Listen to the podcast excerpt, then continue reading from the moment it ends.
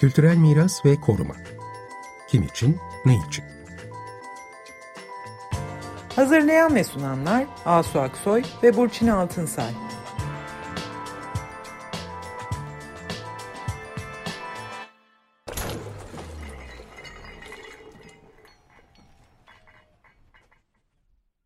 Merhabalar, iyi akşamlar. Ben Asu Aksoy. Merhabalar, iyi akşamlar. Ben de Burçin Altınsay. Bu hafta, geçtiğimiz hafta boyunca 16-31 Temmuz tarihleri arasında UNESCO'nun Dünya Miras Komitesi'nin 44. uzatılmış oturumu yapıldı. Bu kültürel miras alemi için çok önemli bir olaydı tabii. Dün kapandı toplantılar. Bu uzatmalı ya da ertelenmiş bir toplantıydı. Çünkü koronavirüsü nedeniyle 2020 yılında yapılacak olan Dünya Miras Komitesi toplantısının e, yapılamadığı için bu e, yıla konuları aktarılmış oldu.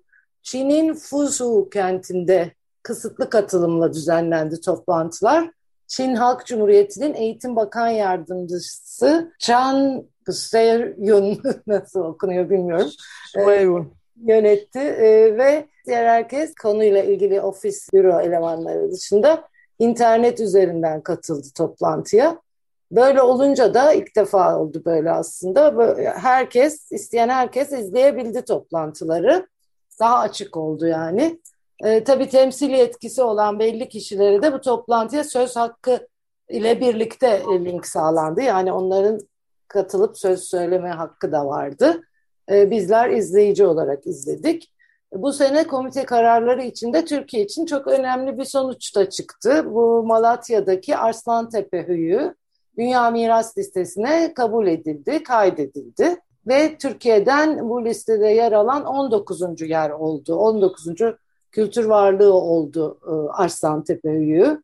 Tabii bu habere sevindik, kutladık. Çünkü listede yer almak önemli bir şey. Ee, önemli etkileri var. Bir kere her şeyden önce önemli bir prestiji var. Ve tabii böylelikle Arslantepe'de yıllardır sürdürülen e, kazı çalışmaları, bütün çalışmalar takdir edilmiş oluyor, kutlanmış oluyor. Güzel bir haberdi bu. Aynı toplantılarda yine bizi ilgilendiren Diyarbakır surları ve Hefsel bahçeleri Bunlar daha önceden zaten listede olan yerler. Hefsel bahçeleri, kültürel peyzaj alanı ve İstanbul'un tarihi alanları konularında da kararlar çıktı. Bu kararlar izleme kapsamında kararlardı. Onlardan da e, söz edeceğiz. Ve bunlar tabii bize en doğrudan ilgilendiren konular e, bunlardı. Evet aslında bu Dünya Mirası Komitesi'nin işte her sene yapılan toplantıları sen de dediğin gibi bu, bu iki toplantı tek bir toplantıya sıkıştırıldı. Bayağı uzun süren, yoğun böyle internette izlendiğinde peş peşe böyle kararların alındığı e, çok yoğun bir toplantı şeyiydi bu düzeniydi. Çok önemli bir karar daha çıktı aslında. Senin dediğin gibi evet yani dünya mirası listesine girmek çok önemli bir şey. Çok çünkü bir kültür mirası ya da bir doğal mirasınızı bütün dünyaya bir dünya mirasının parçasıdır diyorsunuz. Dünyaya evrensel evet, değerlere sahiptir çıkıyor. diyorsunuz evet. Şimdi bu toplantıda alınan e, bir önemli karar demiştim. O da İngiltere'nin Liverpool şehrinin dünya miras listesinden düşürülmesi oldu. Çıkarıldı, Şehir düşürüldü, evet. çıkarıldı. Ee, yani gir, giriliyor, evet girildiği zaman tabii e, her, hepimiz seviniyoruz. E, yani bütün dünya e, işte medyasında yer alıyor falan. Tabii bir de çıkma, bu işin bir de çıkarılması var.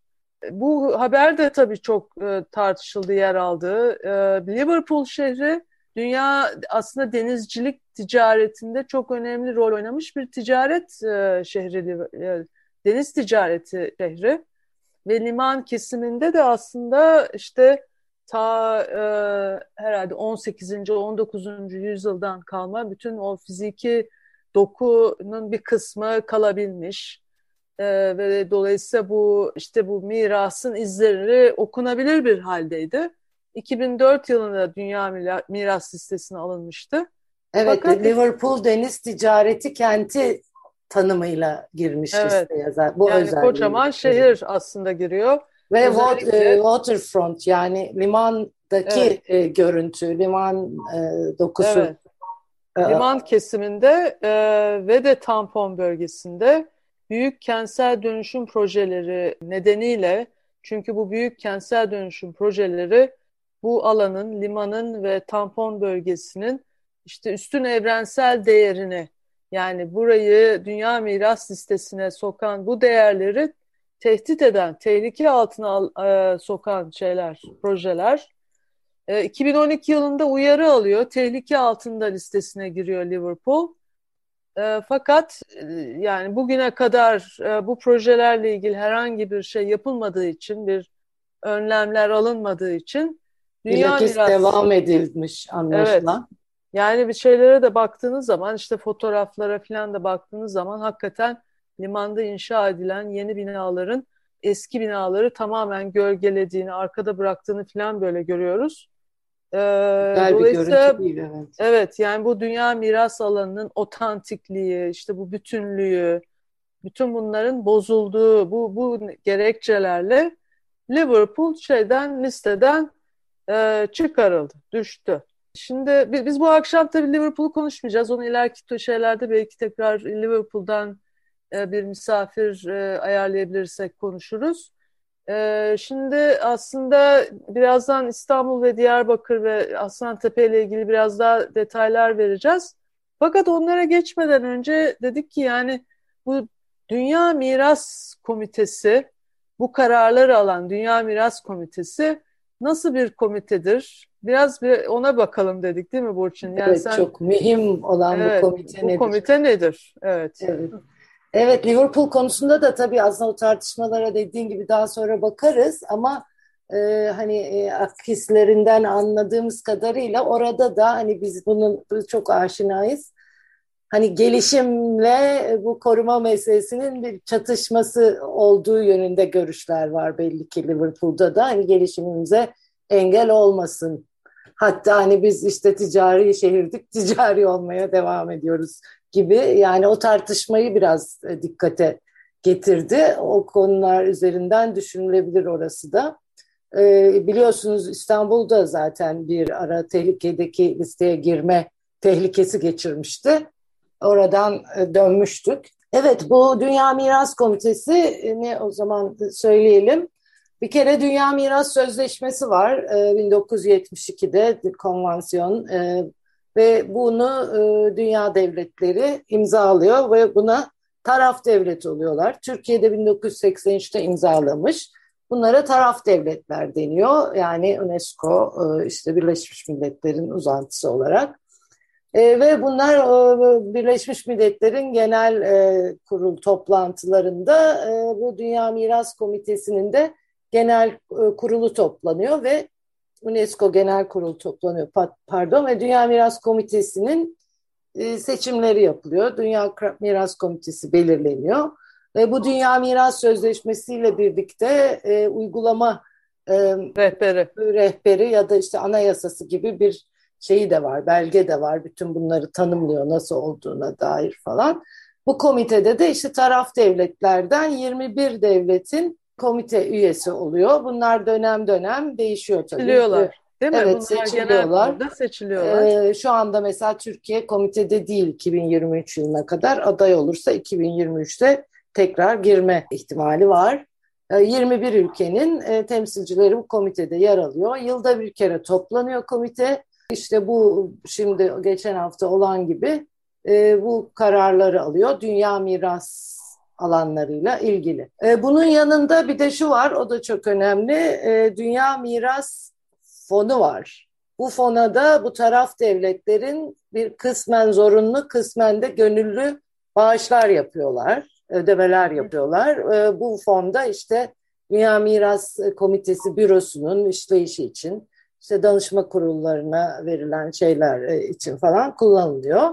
Bu kritik yalnız çünkü burada işin içine para giriyor. Devletlerin katılımı gücünü etkileyen bir unsur olarak o yüzden üstünde durdum biraz. Bu e, Dünya Miras Komitesi bir ofis aslında. Bunun bilimsel açıdan da danıştığı Merkezi. E, yani Merkezi Miras Dünya Merkezi. Miras Komitesi'nin bürosu var. Bürosu. Buradaki insanlar uzman değil yani daha çok aslında komitedekiler de diplomat falan oluyorlar. Ama bu Dünya Miras Komitesi İKOMOS, işte Uluslararası Anıtlar ve Sitler Konseyi, İKROM, e, bu Roma'daki koruma ve restorasyon eğitimi merkezi ve araştırma merkezi ve e, IUCN doğal alanlar, doğal kaynaklarla ilgili e, birlik. Bunlar esas danışma kurum kurulları. Bunlara başvuruyor yani komite bilimsel Onlara görüş konularda. sürüyor. Evet Yani görüş bir- sürüyor. Bütün o raporların aslında temelini bunlar oluşturuyor. E, büroda bunlar değerlendirilip işte e, rapora, karara komitenin dönüştürüyor. önüne geliyor. Yani Evet, komiteye önüne her sunuluyor. sene bir şey geliyor, gündem geliyor. O gündemde de işte aday mesela devletler aday gösteriyorlar. İşte Evet. Aslantepe'yi mesela bizde nasıl gösterildiyse onunla ilgili e, Evet taraf devletler şimdi herhangi bir yeri işte e, bir de tabii bu arada o hani e, kurallar şeyi çerçevesinde orada tanımlar da yapılıyor. O tanımlar da evriliyor, geliştiriliyor. Yine İKOMOS'un e, ve diğer kurumların çalışmalarıyla işte kültür varlığının tanımı oldukça değişti. Biz bunu da anlattık programlarımızda zaten.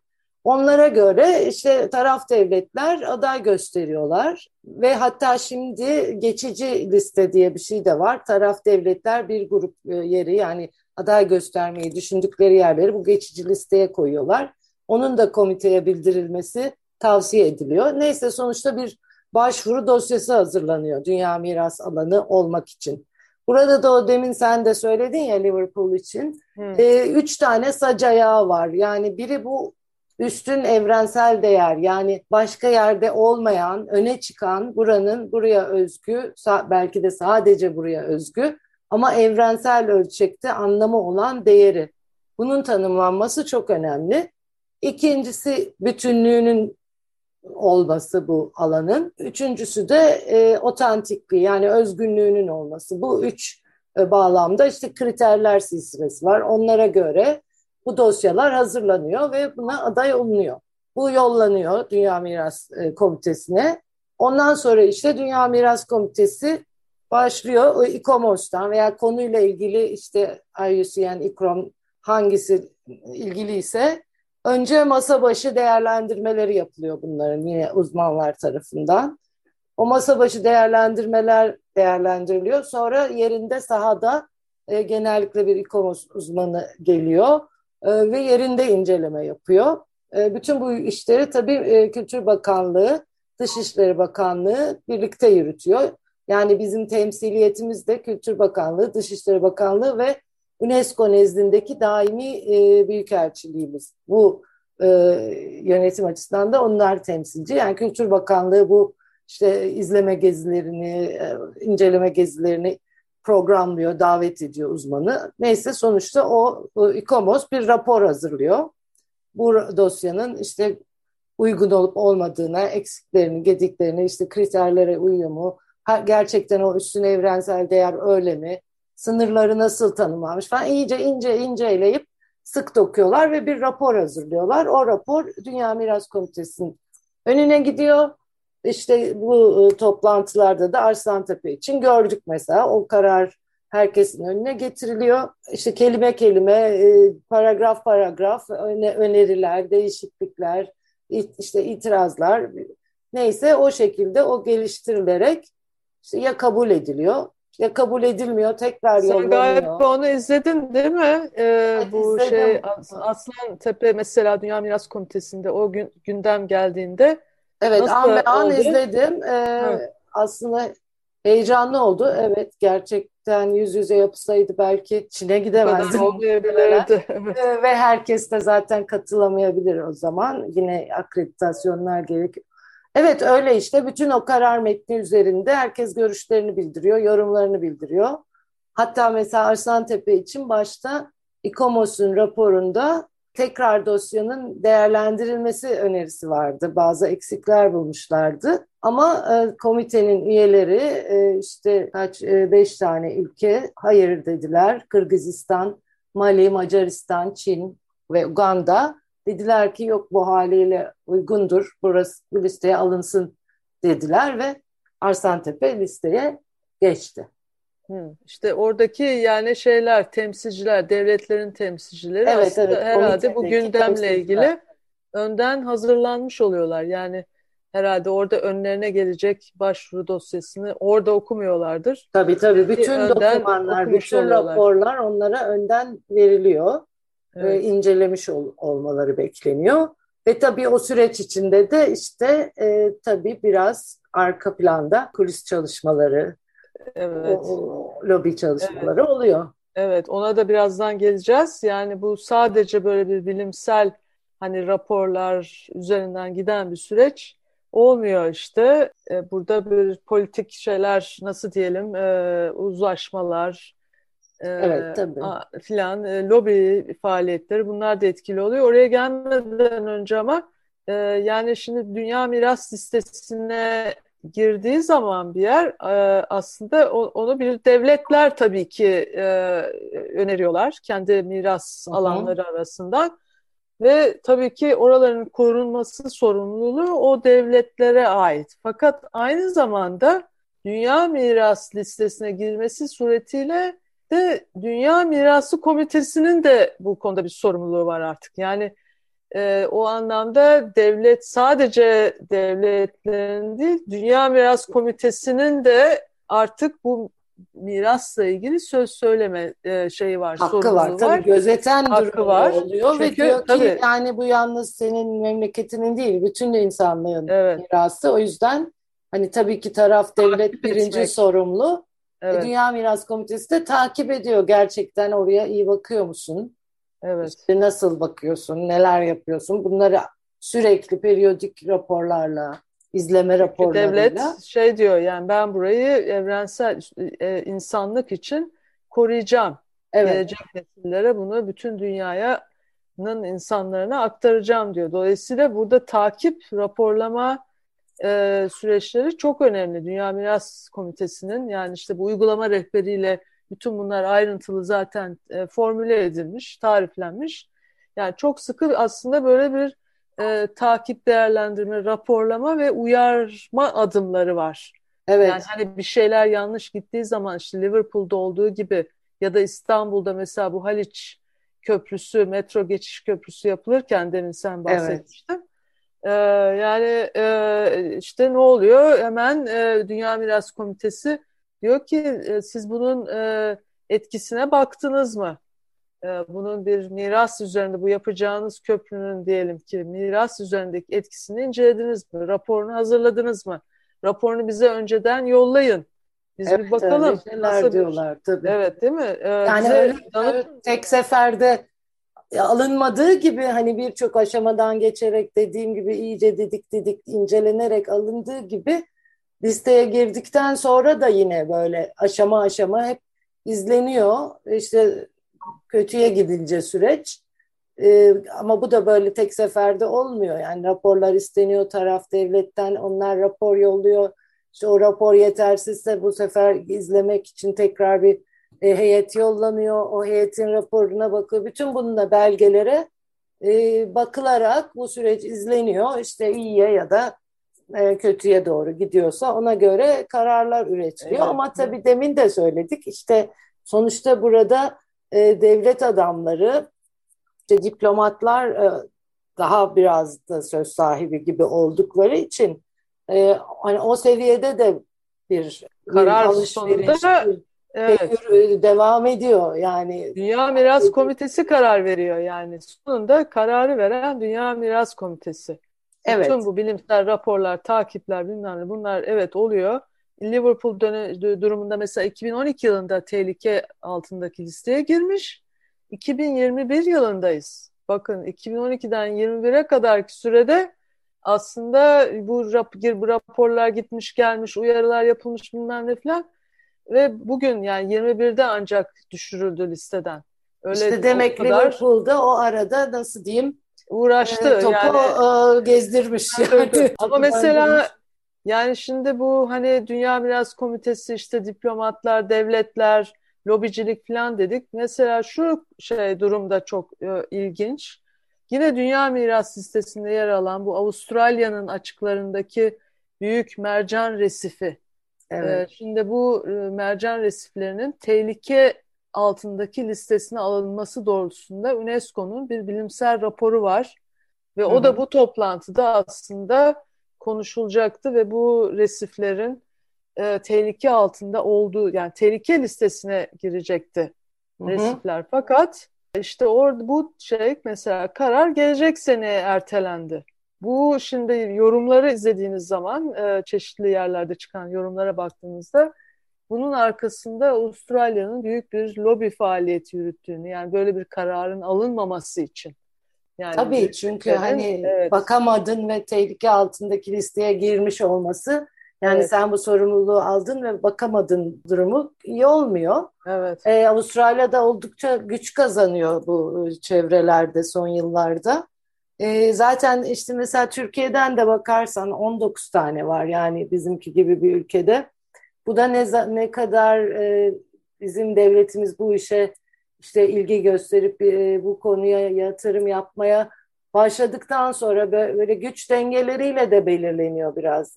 Başka bir ülkelere bakıyorsun çok daha fazla sayıda listede yer var. Türkiye gibi bir yerden işte hani yeni 19 o, oldu evet. falan. E, onlar hep böyle çok e, kısaca şey dengeler, şey yapalım mı? Diplomasi. Hı, yani evet. Bu, e, Malatya Aslantepe e, çok, çok kısaca nedir belki bir... Evet Arslantepe tabii çok önemli bir e, kazı alanı, bir höyük. E, bunu da ayrıca aslında konu yapmalıyız. E, ta milattan önce 4. 4. bin yıla kadar giden, işte 1961 yılından beri düzenli arkeolojik kazıların sürdüğü, İtalyan ekipten işte Profesör Marcella Frangipane ve doçent Francesca Balossi Restelli yönetiminde yürüyor kazılar.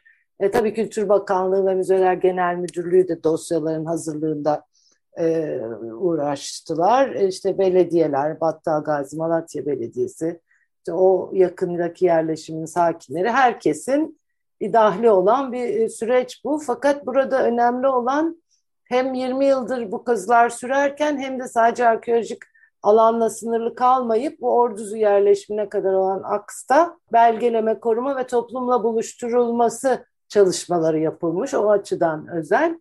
Ama asıl özgün yanı ya da o işte üstün evrensel değeri burada bir kerpiç saray bulunuyor. Ve bu kerpiç saray iyi durumda. Fakat burada işte buradaki bulgulardan anlaşıldığı üzere e, o e, Suriye Mezopotamya düzlüklerinin de başladığı düşünülen kentleşme ve devletleşmeye gitme sürecinden bağımsız farklı bir modelde bir kentleşme ve devletleşme sürecinin eş zamanlı Anadolu'da yaşandığını ortaya koyan bir yer. O bakımdan da çok özgün ve önemli. Yani hakikaten hak eden bir yer o listede olmayı yapılan çalışmalarla da e, ve süre, sürdür, sürekliliği de sağlanmış çalışmalar. Dolayısıyla Arslantepe gerçekten hani çoktan e, belki de girmesi gereken bir yer. O açıdan ona sevindik. E, evet. E, bu bir de Diyarbakır ve Diyarbakır, İstanbul kararları var. Çok az evet. vaktiniz kaldı. Yani onları demek ki başka bir programda evet, ele almamız Evet, gerekecek. onlar izleme kararlarıydı ve tartışılmadan kabul edilerek geçilmek istendi. İstanbul'la ilgili olan da e, bizim e, UNESCO nezdindeki Büyükelçimizin bir itirazı oldu. Tabii Diyarbakır'daki mesele sur içinde orası surlar ve evsel bahçelerinden oluşuyor o alan ama tampon bölgesi sur içi. Sur içindeki bu yapılaşmalar e, kaygı uyandırıyor. Onlar üzerinden bir e, uyarı geliyor. Fakat iki sefer gezi yani inceleme gezisi için davet edilmiş komite e, işte Covid nedeniyle bunlar yapılamamış. Dolayısıyla yerinde inceleme yapılamadan e, kararda üretilemeyeceği için işte Şubat ayında bir rapor isteniyor. Diyarbakır için şimdi. İstanbul için de. İstanbul'da da odak noktasını Ayasofya ve Kariye müzelerinin camiye dönüştürülmesi konusuydu. Orada da bir diyalog eksikliğinden e, yakınan işte e, endişe duyduklarını belirten vurgular vardı kararda. Orada da yine e, Şubat ayında bir rapor verilmesi istendi tekrar. Süreç içinde bayağı raporlar gitmiş yani üstün gelmiş. evrensel değerin aslında yani bu işlev değişikliğiyle üstün evrensel değerin korunmasında bir e, kesinti olmadığını duymak istiyor Dünya Miras Komitesi. Ee, evet kesinti olabilir diye kaygı duyuyorlar ve onun olmadığını bize e, evet. gösterin diyorlar. Raporla Çünkü bunu gösterin diyorlar. evrensel değerinin tanımı yapılırken işte hem Bizans hem Otoman, e, Osmanlı geçmişini taşıdığı e, söylendiği için. Evet bunları da ayrıca konuşmalıyız ayrıca herhalde. Ayrıca konuşacağız. Evet vaktimiz doldu. Şimdilik iyi akşamlar. Evet. Arslantepe Höyüğü'nü kutluyoruz. Evet, hoşçakalın. Kültürel miras ve koruma. Kim için, ne için? Hazırlayan ve sunanlar Asu Aksoy ve Burçin Altınsay.